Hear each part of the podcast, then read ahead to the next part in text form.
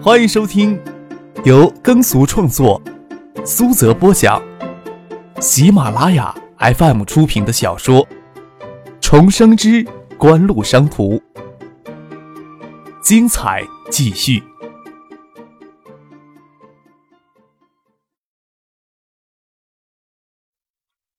第五百八十八集。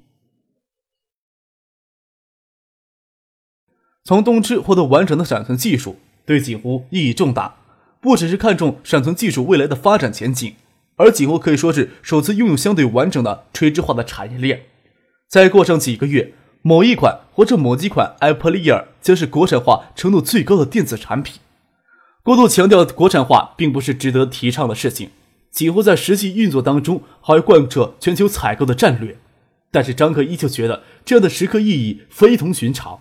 他才特意亲自将相关人召集起来，勉励一番，鼓舞一番。进入了六月以后，小江沿岸的雨水好像就没有停过，好像进入梅雨初期的雨水多为绵绵阴雨，尚不至于酿成灾。但是小江及支流的水位涨起来也超过往年许多，不仅小江流域，中国南方诸省的雨季也比往年提前到来，雨水也格外的充沛。驱车前往香港。上飞机前一直都在下雨，陈细生陪同张克一起去香港。锦湖体系内的采购业务也可以都并入锦湖商事，从海外引进技术，引进高素质人才，这些都是将要长期坚持下去的业务，也将由锦湖商事来负责。海外运营部与锦湖商事在海外的业务发展要相互借力，为了避免资源重复性的浪费。可以暂时将海外运营部置入到锦湖商事名下，不过我们最终还是希望爱达能成为驰名世界的品牌。爱达集团有必要单独发展独立的海外品牌营销网络呢？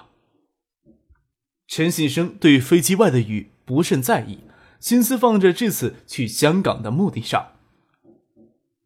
锦湖商事要从海外吸收资本，总不能只有空壳吧？咱们呀也没有能力往锦湖商事注太多资金呢。张克说道：“将锦湖的海外业务、越秀控股的一些资产，或者大家对越秀的一些部分股份注到锦湖商事，这些可以拿作来吸取海外资本的抵押筹码。这里边最值得期待的，也只有成长性最强的海外业务了。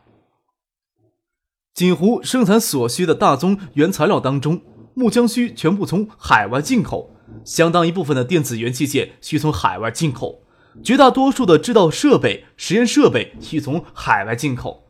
除去中兴微星的海外采购部分，景湖九七年海外采购总额超过五亿美元，九八年海外采购金额不会低于此数呢。不仅锦湖旗下的星光纸业、爱达电子、香雪海、盛兴环球、世纪锦湖的全员采购部门、员工及业务都将并入锦湖商事。爱达电子海外运营部的业务也将并入锦湖商事，这些业务将支撑起锦湖商事前期的框架。优秀控股除资产管理之外的其他主营业务一并注到锦湖商事。叶剑兵将出面执掌锦湖商事。除了萧敬腾、蒋威之外，北京子公司的周一平、姚坚，香港子公司的贾继春，日本子公司的陈俊辉，韩国子公司的陈文玉等人。也将一并归入他的直接领导。锦湖商事刚一组建，无论是业务规模还是人员配置，都能跻身于国内最大规模的进出口贸易商之列。这仅仅是成立锦湖商事最基本的目的。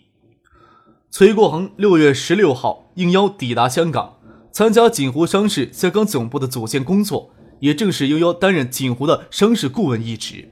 锦湖未来的出路在外不在内。张克计划出资成立一家独立的经济研究机构，邀请一些经济学家参与进来，对全球的产业经济进行独立的研究，为锦湖未来的全球战略提供支持。崔国恒或许还不能算国内一流的经济学家，近年来又担任起行政工作，为人圆滑世俗了一些，在学术上也难免会有书带，却是出面主持这家经济研究所的合适人选。在张克的用心安排下。崔国恒这段时间能逐渐接触到锦湖的核心商业机密，也逐渐看清了国内最大民营机构下隐藏在迷雾下的真实面目。叶剑兵邀请崔国恒随他与萧敬腾一起去机场给张克、陈信生接机。除了他们之外，孙尚义、葛明德去酒店接郭松岩、陈文聪等人前往机场接机，其他大队人马先去半岛酒店。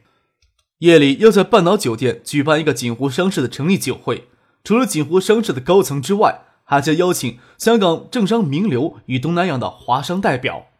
香港闷热的初夏也是多雨的季节，在前往机场的公路，崔国恒注视着车窗外洒落下来的雨滴。偶尔会转过头来听下叶剑兵与萧景成之间的讨论。你估计一下，海外业务大概需要多久呀，才能达到进出口贸易的平衡呀？两年呢，还是三年呀？你总归要给我一个点吧。叶剑兵肩膀依着前排的座椅，扭过头来问萧敬城：“锦湖商事终究要给外汇配额勒住脖子的，没有庞大的外汇资金支持。”锦湖商事要维持现有的海外采购规模极其困难的，更谈不上扩张了呀。九七年，锦湖的海外采购总额超五亿美元，海外销售却极为有限，进出口贸易存在巨大的逆差，使锦湖从香港证券市场卷走近四十亿港元，给填补了这巨额逆差中的绝大部分。外汇管理制度是限制民营机构发展的综合商社模式的第一根绳索。锦湖发展到如此规模。除了正常的生产原材料消耗以外，很难想象锦湖在国内外扩张还能获得国家在外汇上的大力支持。锦湖商事总部设立在香港，外汇结算就可以规避国内外监管体制的限制。但是锦湖商事也只能自谋出路解决外汇贸易上的巨额逆差？崔国恒没有发表意见，他很赞赏锦湖以及那个埋藏在。东大校园貌似普通青年所表现出来的强力野心，但是没有国家机构的强力支持，一家民营企业想综合发展商社模式总是步履艰难。肖明建说道：“闪存盘的业务今年不会有太大的进展，手机的海外销售规模也有限。iPlayer 今年倒是有不错的业绩，总体能有三亿美元左右。要是海外采购能增长规模维持现有水平不变的话，明年年底应该能够平衡的。”锦湖还有其他的外汇来源渠道，每年专利金收入就要超过一亿美元。不过这些外汇金都要用于维持海外研发体系的运行啊！哎呀，维持现有的采购规模还是要差一些啊！叶剑兵心里默算的数字，此时锦湖正处于强势扩张期，海外采购与并购规模会日益庞大，所需要的外汇资金更是一个无底洞。韩国三星有韩国政府的强力支持。最大外债规模一度超过两百亿美元，锦湖永远都不要去想从政府那里获得这样的支持。这次咱们能解决多少资金呢？透过两道透明落地玻璃大门，能看到接机大厅外的雨帘。张克与陈先生并肩往外走去，边走边聊：“嗯，不好说啊。”陈先生微憋着眉头。能够看到孙尚义、葛明德陪着陈文聪、郭宗岩就站在接机大厅里往这边看。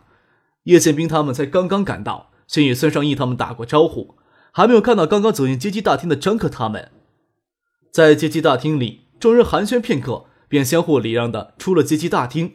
在大厅外等候的助理、保镖纷纷打开雨伞，簇拥着众人先上了车。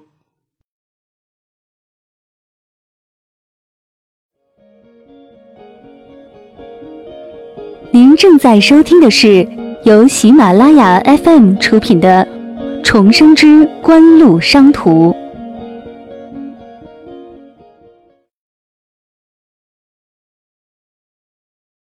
抵达半岛酒店，正是暮色四合之时，阴雨未歇，天色尤其的昏暗。透过雨幕重重，能够看到乌云在幽蓝的海洋上在翻滚着。宴会厅里的酒会还没有正式开始。张克先进房间，想要稍稍整一下仪容。唐静早就在房间里等他。都是一些古板透点的人，怕你太闷呢，就没有让你来机场接我了。张可捏了捏唐静泛起红晕的脸颊。你这边几时放假呀？这次能随时一起回建业吗？你可能等不及，我与盛夏一起回建业好了，也让你有时间将建业的小情人。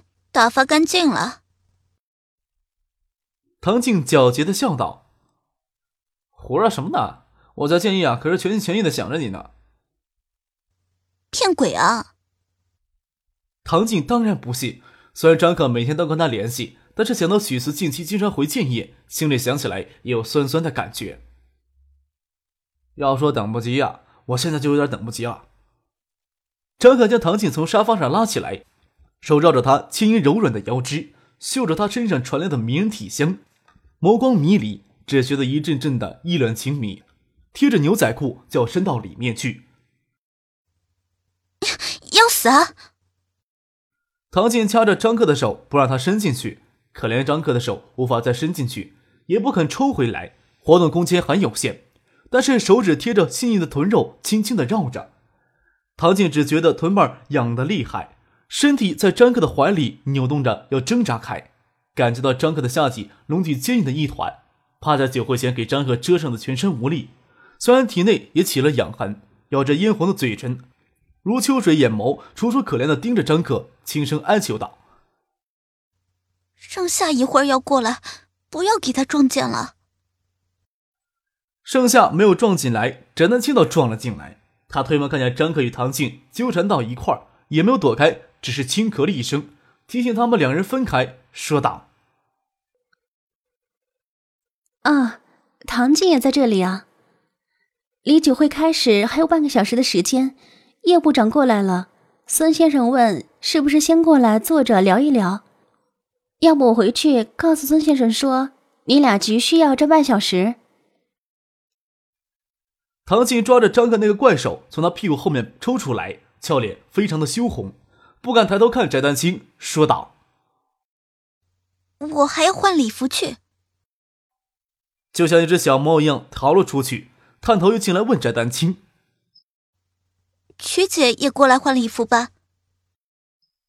翟丹青标准的职业女性装束，束腰的长袖白衬衫，深紫色的呢子裙，肉色丝袜，黑色细跟高跟鞋。她嫣然一笑，说道：“我是伺候主子的命啊，这身衣服真合适。今天的酒会啊，你才是公主啊。等会儿我来看你打扮。”唐静笑着离开。张克只能似恼似笑的瞪了翟丹青一眼，让他去请叶真民、孙尚义、陈文松他们过来说话。陈文松是第二次见张克，这次见面的主要意愿，郭松岩、孙尚义又传达给他知晓。万业集团在大陆也有些投资，在过去一个多月的时间里，左狗对锦湖有细致入微的了解。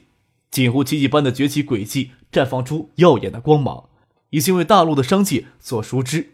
只是锦湖的幕后人物依旧笼着一层轻纱，不为外人所道。要不是印尼排华骚乱，陈文聪也不知道会在什么时候能与这名创造锦湖奇迹的青年相见。一方面，这名青年过于低调；一方面，锦湖与万业集团没有什么业务来往，陈文聪也很少回国内的地方去。对锦湖研究愈深，这名青年又给他留下一个奇异、近乎奇迹的现象，使得他迫切期待这一次的会面。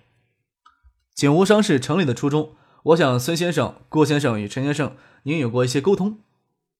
张克请陈文聪等人坐下来，谈一些他对景湖成立商事的想法。海华人华侨善经营，在全球范围内形成独特的华商群体，遍布各行各业。我在考虑成立景湖商事之初，就要想着立足于海华人华侨的知识去发展业务，也希望景湖商事能够成为华商在各地开拓事业提供支持。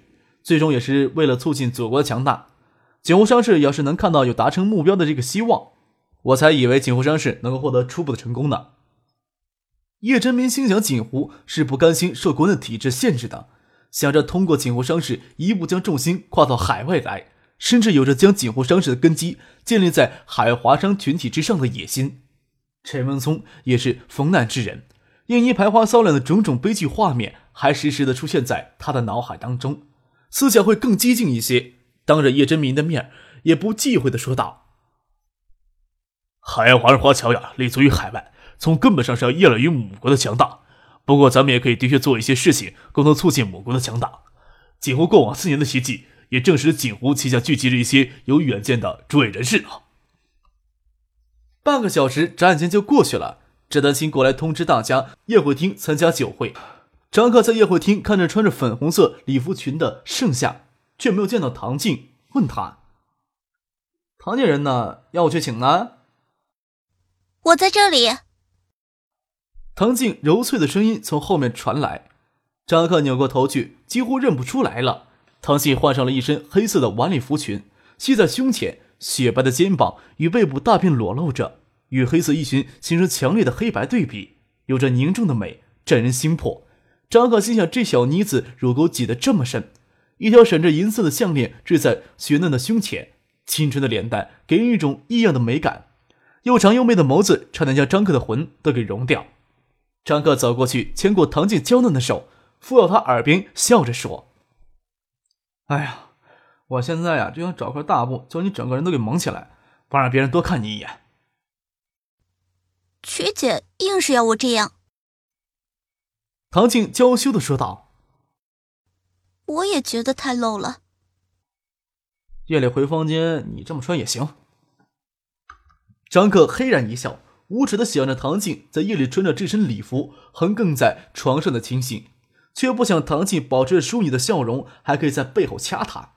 陈文聪身边还有一位亭亭玉立的少女，是他的女儿。刚才听陈文聪说要介绍给自己认识，张克见那个少女面容姣好，皮肤稍黑一些，倒也光滑健康，透着青春少女的气息。看着陈文聪与女儿走了过来，张克让唐静挽着自己的胳膊迎上去。唐静咬着他的耳朵说道：“曲姐说，想吃你肉的小妖精多了，要我提防着。陈廷禅看你的眼神就很不善，会不会怪我坏你的好事儿？”张克还不知道陈文聪女儿的名字，原来唐静提前到酒店来，已经跟陈廷禅见过了面。唐静能容得下许思，对陈廷禅敌意还是很奇怪，只是笑着问他。我呀，就恨翟丹青坏我好事呢。唐静嫣然一笑，有着少女的骄傲与得意。出席这样的酒会，张可还是尽可能的低调。上台发言是绝技不会的，也不会引人注目的。拉着陈文聪长聊下去。二十多岁的青年一群身家巨亿的中老年人围在一起，感觉非常突兀。与陈文聪等人略加寒暄，更多的时候还是与唐静站在角落里品尝着酒会准备的美食。虽说以盛装出席、明艳照人的唐静站到一块儿，更会惹人注目，甚至遭人忌恨。但是这种惹人注目不会显得太突兀。今天的酒会邀请许多香港的政商名流，仕女如云，又偏偏世家公子在场，张可混进其中，普通人总看不出太多的异常来。翟丹青站在一旁笑着说：“哼，天下该有多少父母哭着喊着。”想将女儿零落整只的卖给你？翟丹青还是下午那身装扮，深紫色的套裙，白袖衬衫下摆束到套裙里，纤细的腰肢让胸膛曲线愈发诱人。在酒会现场，比起华丽盛装的唐静，她更是散发出一种迷人的韵味，让人禁不住往办公室里的风流韵事上联想。人家的眼神还在往这里飘。唐静粉嫩的小嘴附在张克的耳边，轻笑着说：“唐静这么说着，张克可不敢回头去看。他半依着角落里的木质拖机，心想陈禅庭大概知道自己身份多了些好奇心罢了。他才不信陈文聪这时候还有心思玩联谊那套把戏，对唐静与翟丹青的嘲笑杀人不理。才想起来机场到酒店的路上，叶剑兵会说江黛儿出席酒会，这会儿却没有看到他与孙水香等人的身影。”正待问唐静，就看到江黛儿的身影出现在宴会厅的门口，穿着缀着亮满银片的拽地长裙，就像一条美人鱼游入酒会现场，顿时将酒会的众人目光吸引了过去。黛儿他们怎么才过来呀？张可疑惑的问唐静。先要去理工大参加演出，听说酒会上他还有演唱。唐静说道。你看他好像很辛苦啊。隔着攒动的人头看了过去，江奈儿眼皮子发软，面尖的脸蛋上疲态较深，要准备第三张专辑，要出席各种商业活动，辛苦那是一定的。张克笑了笑，看到孙尚香与许巍也随江黛儿出现在宴会现场，江黛儿先给他认出一些人围住走不过来，张克招手让孙静香、许巍过来，笑着说。你们这些剥削劳工倒是很有心得呀。孙尚香看了唐静一眼，秀直的眉毛轻扬，又侧着挤对张克说：“小静这么打扮，你还有心思对其他女孩子怜香惜玉？”没等张克辩解，孙静香扭头吩咐许巍：“ 你去找蒋姐，就说大老板今天莲花惜玉，要赦免戴儿的苦差事。你还要跟他说，费用咱们可不会少收。”等会儿我们另找地方喝一杯去。张克摇头苦笑。郭松元走了过来，说道：“我与陈先生呀，希望能为柯少尼遇见几位朋友。”张克将酒杯放下，让翟丹青请叶春明等人到隔壁的休息室稍坐。今天的酒会，除了香港的政商名流郭松岩、陈文聪，还出面邀请了一些东南亚的华商代表。他们都知道锦湖在印尼排华骚乱当中为华人华侨同胞所做出的贡献。张可不想在酒会上太惹人注目，酒会进行到半途，就另找地方请郭松岩、陈文聪代为引荐。